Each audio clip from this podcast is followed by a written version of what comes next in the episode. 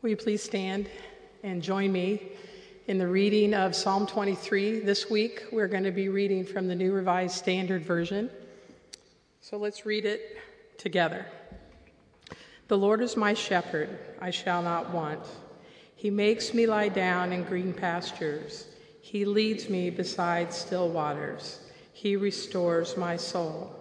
He leads me in right paths for his name's sake. Even though I walk through the darkest valley, I fear no evil. For you are with me, your rod and your staff, they comfort me. You prepare a table before me in the presence of my enemies. You anoint my head with oil, my cup overflows. Surely goodness and mercy shall follow me all the days of my life, and I shall dwell in the house of the Lord my whole life long. This is the word of the Lord.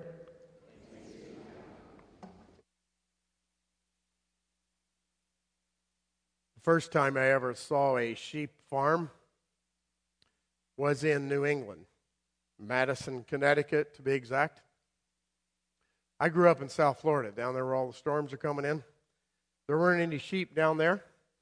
I had no experience, didn't see them, but when I moved to Connecticut at a particular location in Madison, I used to drive past this sheep farm.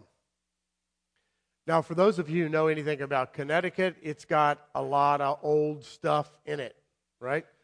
One of the buildings in the town we lived in, in Guilford, had a plaque on it that said 1636. That's an old house, at least for America, it is. In Europe, not so old.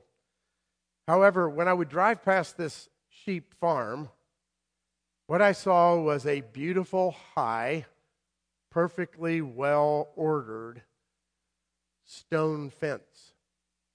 Now, again, if you know anything about New England, that fence could be two, three hundred years old. Behind the fence were the sheep.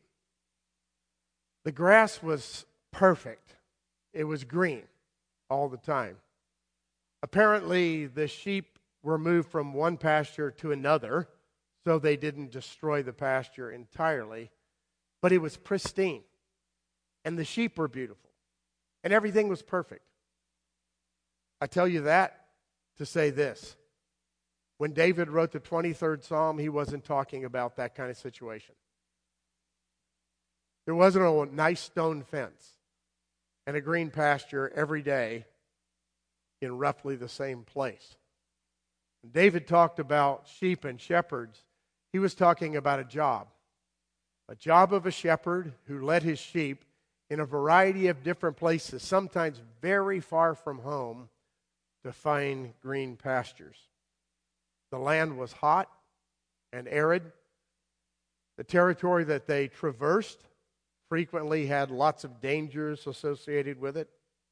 The shepherd frequently stayed out in the fields at night with his sheep, and they were susceptible to attack by wild animals, and thieves would often steal the sheep. It wasn't Guilford, Connecticut. So when you read this passage this morning, I want to focus on one particular part. The part is the part that everybody knows the best. Whenever you think of the 23rd Psalm, the valley of the shadow of death. So the psalmist says, When I walk through the valley of the shadow of death, I don't need to fear. Why? Because my shepherd, the Lord, is with me. And why further do I not need to fear? Because his rod and his staff, they comfort me. I'm okay. I don't fear evil because my shepherd is there. Just a few moments about the shepherd and the sheep. This description of the valley of the shadow of death could be anywhere in Palestine, not just one place because there were things called wadis. They were like valleys where creeks ran, especially when there was rain. And in those wadis or valleys, the shepherd would take his sheep through those rather treacherous places in order to get to a good pasture. They were treacherous because of predators. They were treacherous because of thieves.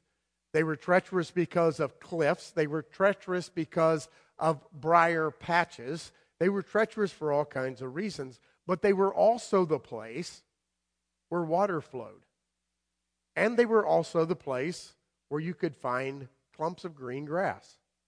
And they were the only way to get to the other pastures. So the sheep had to walk through the so called valleys of the shadows of death in order to find life. That's what being a sheep and a shepherd was. You couldn't get to the pasture without passing through it. The psalmist says, When I pass through that valley, I won't fear any evil. Why? Because you're with me. Otherwise, I would fear evil.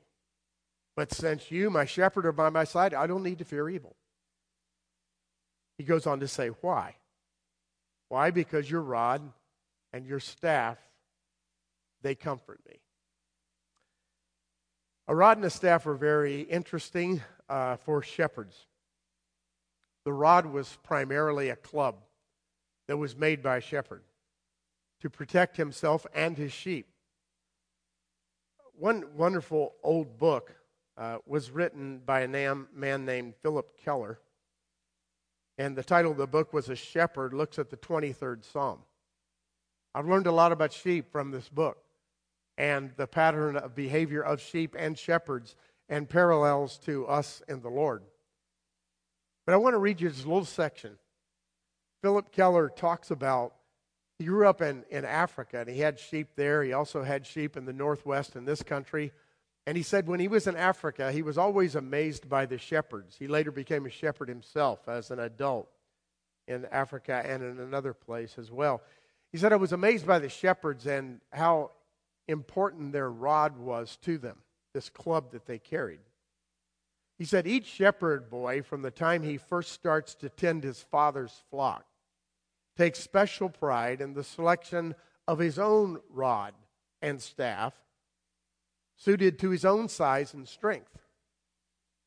He goes into the bush and selects a young sapling, which is dug from the ground. This is carved and whittled down with great care and patience. The enlarged base of the sapling, where its trunk joins the roots in the shape of a smooth and rounded head of hard wood, he takes that sapling and is shaped into the exact fit for the owner's hand.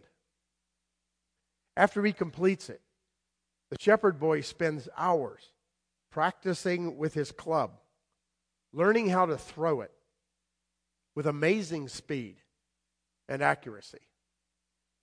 It becomes his main weapon of defense for both himself and for the sheep.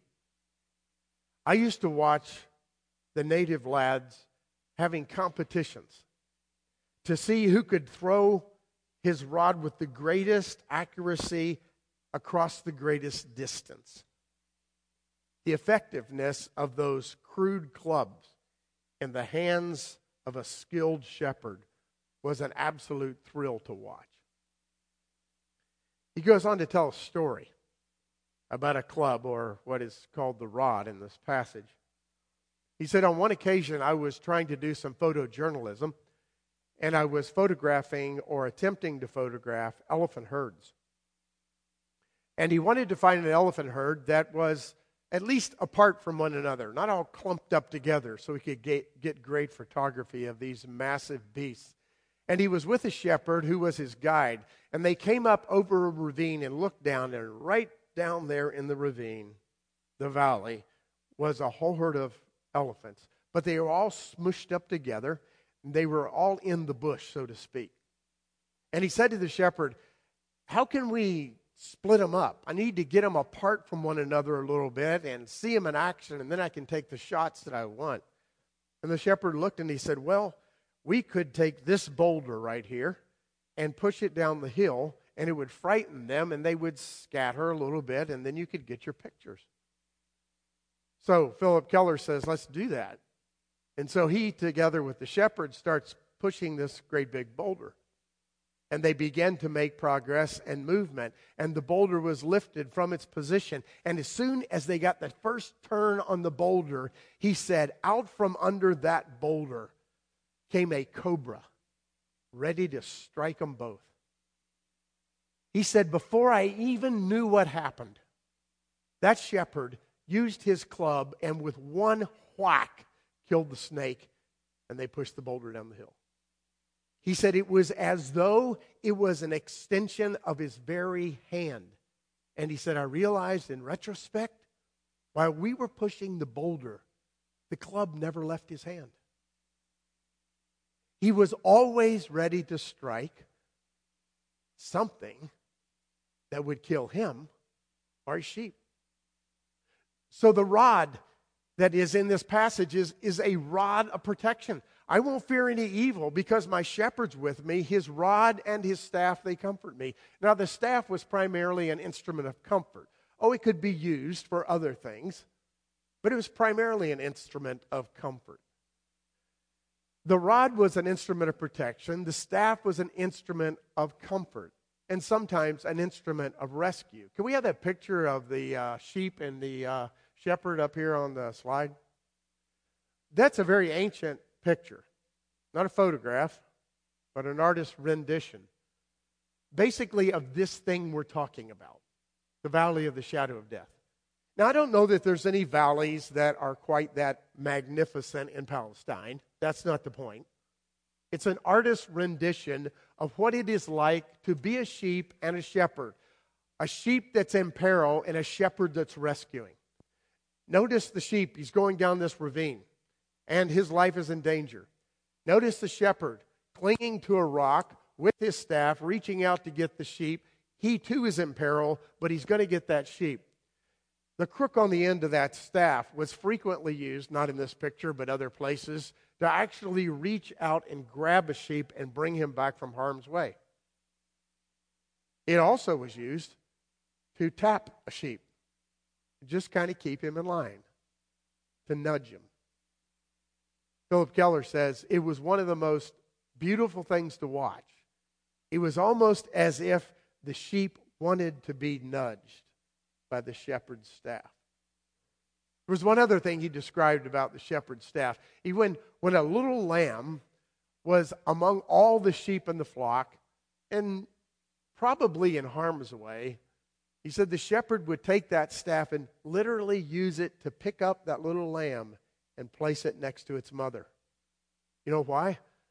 Because then the scent of the shepherd's hand would not be on the lamb, and the mother would be more affectionate. Thy rod and thy staff, they comfort me. Now, what about us? Here's what I know about us we have certain needs, and the shepherd supplies our needs. What are they? You know the first thing we need? We actually need authority. Okay, so there's a lot of songs that we sing, wonderful songs, I love them, that are all about the love of God. They're all about feeling and comfort, and they're wonderful. But we also have songs that are about the sovereign majesty and authority of God. And we can't let those songs or those passages of Scripture or our emphasis in our life with Christ push authority out of the picture. We, as the sheep, need the authority of our shepherd. Absolutely. You know what authority implies? It, it implies frequently that someone knows more than you do, right?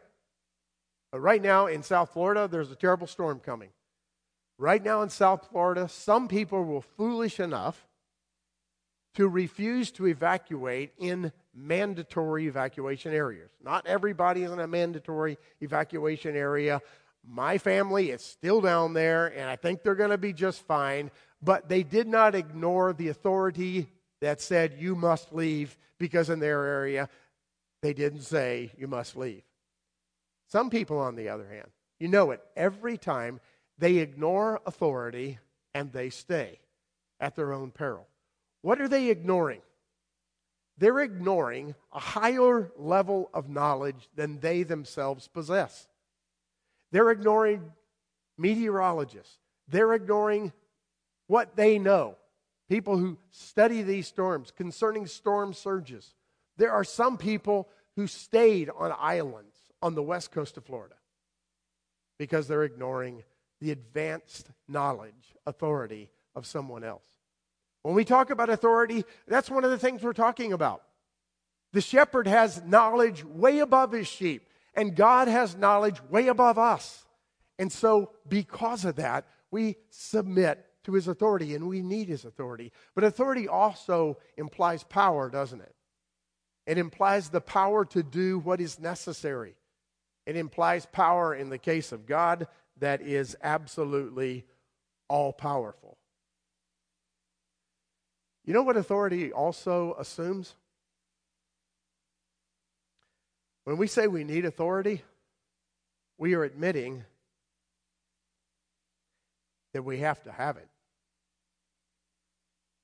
We're saying we can't be on our own. If there's any word that defines the American spirit more than this word, I wonder what it is. Here's the word freedom. From the very beginning of the establishment of our country, it was a motto. It was about freedom. And believe me, I love living in this country and I love the freedom that I have. I do. On the other hand, freedom, absolute freedom, is terribly dangerous. When I submit to no authority and I live my life as absolutely free, it can be a disaster. You know what absolute freedom is? It's primal selfishness. That's what absolute human freedom is primal selfishness. And you know what primal selfishness does? It creates societal selfishness, which morphs right into anarchy and chaos. We think of ourselves as free. We know we need authority. So when the shepherd steps up, he steps up to be an authoritarian figure in our life, and we need to submit to him. There's something else the shepherd provides that we need. He provides protection. We need protection as sheep. As people who are Christ followers, we need protection. And let's be quite honest about why we need protection. We need protection because evil is out there and evil wishes to destroy us. And of course, evil is in here as well. The scripture is full, absolutely chock full, of examples concerning evil and good, and Satan and the devil trying to get your soul. If you ignore the notion of Satan and the enemy of your soul, my friends, you're ignoring a whole bunch of scripture. As a matter of fact, very early on, in the scriptural narrative. Genesis chapter 4. Cain and Abel are having a confrontation. Cain brings the wrong sacrifice. Abel brings the right sacrifice. Abel is blessed and Cain is rebuked. And what does God say to Cain? This is before he kills Abel. God says to Cain, Cain, you've got to be careful. You better be careful because sin is crouching outside your door and it wants to have you. That, that's a stirring, gripping, fearful image. You're inside the safety of your home, and as you walk out, there is a beast named sin that wants to take you. Cain, be careful. Well, you know that Cain wasn't. What was the beast that took him? Anger, self centeredness, which turned into murder. Or let's remember another passage where Jesus says to Peter, before Peter ever denies him, He says to Peter, Peter, Satan wants to sift you like wheat. That's not a good thing. He wants to make you chaff. But Peter, I've prayed for you. And then right after that, Peter denies his Lord. And the good shepherd who prayed for him welcomes him back. Later, when Peter is writing his epistle to early Christians in 1 Peter chapter 5, he must have learned his lesson, lesson well. Because he says to them, I want to remind you of something. Your enemy, the devil, is like a roaring lion, and he's roaming around seeking to devour you. Be careful. Why do we need protection? Because Satan wants your soul. And he's the only one who can get it besides our Lord. We need protection. We need authority. And third, we need discipline. That's what our shepherd provides. This has an implication too, right? We need discipline. Why? Because we're not naturally inclined to it. Now, some people are more naturally inclined to discipline than others. I live with one who's very inclined to discipline. She's way more disciplined than I am by nature. However, neither one of us are thoroughly disciplined by nature. We just aren't. It's called sin. It's called human entropy. It's called movement towards chaos and ruin. We must have self discipline or discipline imposed on, upon us in order to have a quality life together. We have to have the same kind of discipline in order to have quality friendships. We have to have the same kind of discipline to live in a quality relationship with our colleagues. Discipline is absolutely necessary, and the shepherd provides discipline. He whips us into shape when we need it, and he disciplines us when we need to be disciplined most. A popular refrain in our culture is to spend a whole lot of time, a tremendous amount of time, trying to figure out why certain behaviors exist in certain people. We study it. We say, well, it must be this, or it must be that. I don't mean to denigrate that study, I think it's important. But on the other hand, the primary reason that I have behavioral issues is because I want to do what I want to do. That's why. Parents, can you give me 20 seconds? Your kids need discipline. If you don't discipline them, you will destroy them. Don't spend too much time trying to figure out why they act the way they act. They act the way they act because they're human, because they're sinful, just like you. And they need your discipline.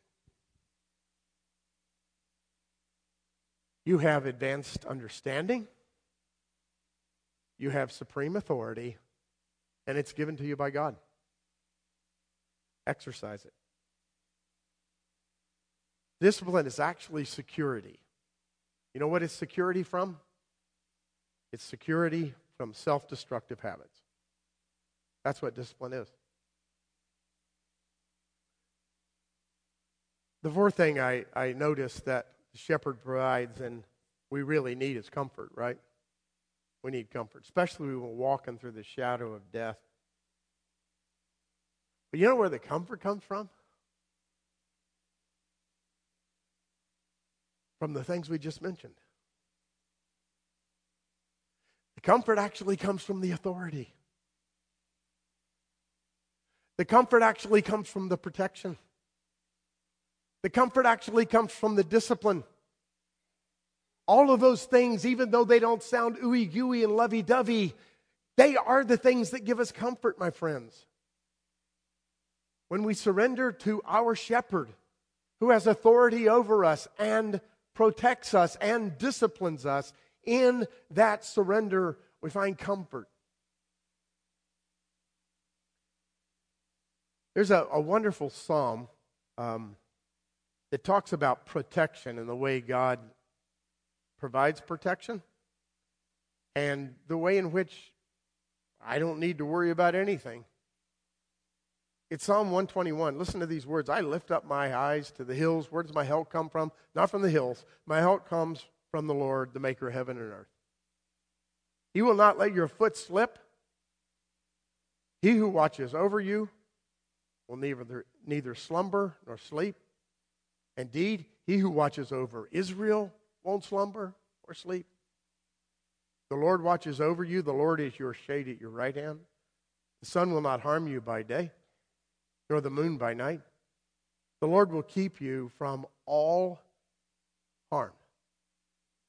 That sounds pretty categorical. The Lord will keep you from all harm. He will watch over your life. The Lord will watch out your, over your coming and your going, both now and forevermore. And I look at that psalm and I say, Really? No harm will come to me? Maybe you're thinking the same thing. You've had no harm come to you when you've been following the shepherd? Of course, you've had harm come to you in following the shepherd. David couldn't possibly mean that nothing will go wrong, there'll be no harm in your life. He's got to mean something else. He's got to mean that, as some philosophers like Socrates said, no harm will come to a good person. Why? Because nothing can harm your soul. So, all kinds of things can go wrong, all kinds of things can be bad in your life but your soul is protected by your loving provider, your comforting guide, your good shepherd. And no matter whether you're walking through the valley of the shadow of death and whether or not death takes you, you will face ultimately no harm because the shepherd has you in the palm of his hand. Yeah, comfort is about authority and protection and discipline. But comfort, it's just about comfort, too. I don't know about you, but when I think of the word comfort or the image of comfort, the first thing that comes to mind is this I, I can see it because I've experienced it, and so have you. I'm a little boy named Bobby. I have trouble something bad went wrong and I'm torn up about it and I'm crying. Maybe there's blood, maybe there's a bump, but I know there's lots of tears. And what happens? My loving mother takes my head and pulls it into her chest and comforts me. Now, there's all kinds of other comfort in the world. But that's the first one that comes to me a mother and her child. Your rod and your staff, says the psalmist, they're a comfort to me. Why? Because I trust your sovereignty. I believe you're more knowledgeable than I am. I know you be, know the beginning from the end. I know that no matter what happens, I'm in your care. This is where that wonderful story comes in that we read a few minutes ago. Disciples are on a boat. It reminds me of what's happening in South Florida right now, and the waters are treacherous, and they think they're going to die. And Jesus is asleep in the stern of the boat, and they say, Lord, why are you sleeping? Probably didn't say it that calmly. Won't you please get up and help us out? Not that calmly. And Jesus wakes up and calmly says to the storm, Shut up already. settle down. And it does. Yeah, that's the ultimate comfort. And you have to remember that's your sovereign shepherd. Notice the psalm does not say, I have no fear. Right? It doesn't really say, I have no fear. It says, I will fear no evil because you're with me. Here's a, a bold and difficult fact every one of you is going to walk through the valley of the shadow of death. Every one of you is going to pass through death's door. And none of you, unless Christ comes again first, none of you will experience the completeness of eternal life until you do. It's the valley, the pasture, the ultimate eternal pasture and peace with God is on the other side. One of the uh, beloved members of our congregation for years, and a dear friend of mine and my wife and my family, passed away not long ago. Her name was Ruth Cowie. Most of you younger folks don't know who Ruth was, but she was a saint. And when Ruth was in hospice and not too many hours from passing away, my wife and I went to visit her for the last time and we talked. And she was fading, but her mind was still alert. And I was amazed in, in her condition, knowing that death was right around the corner. You know what she did?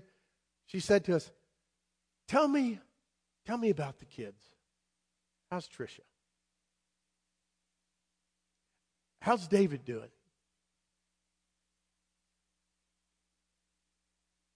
David? Tricia? You're asking about them now?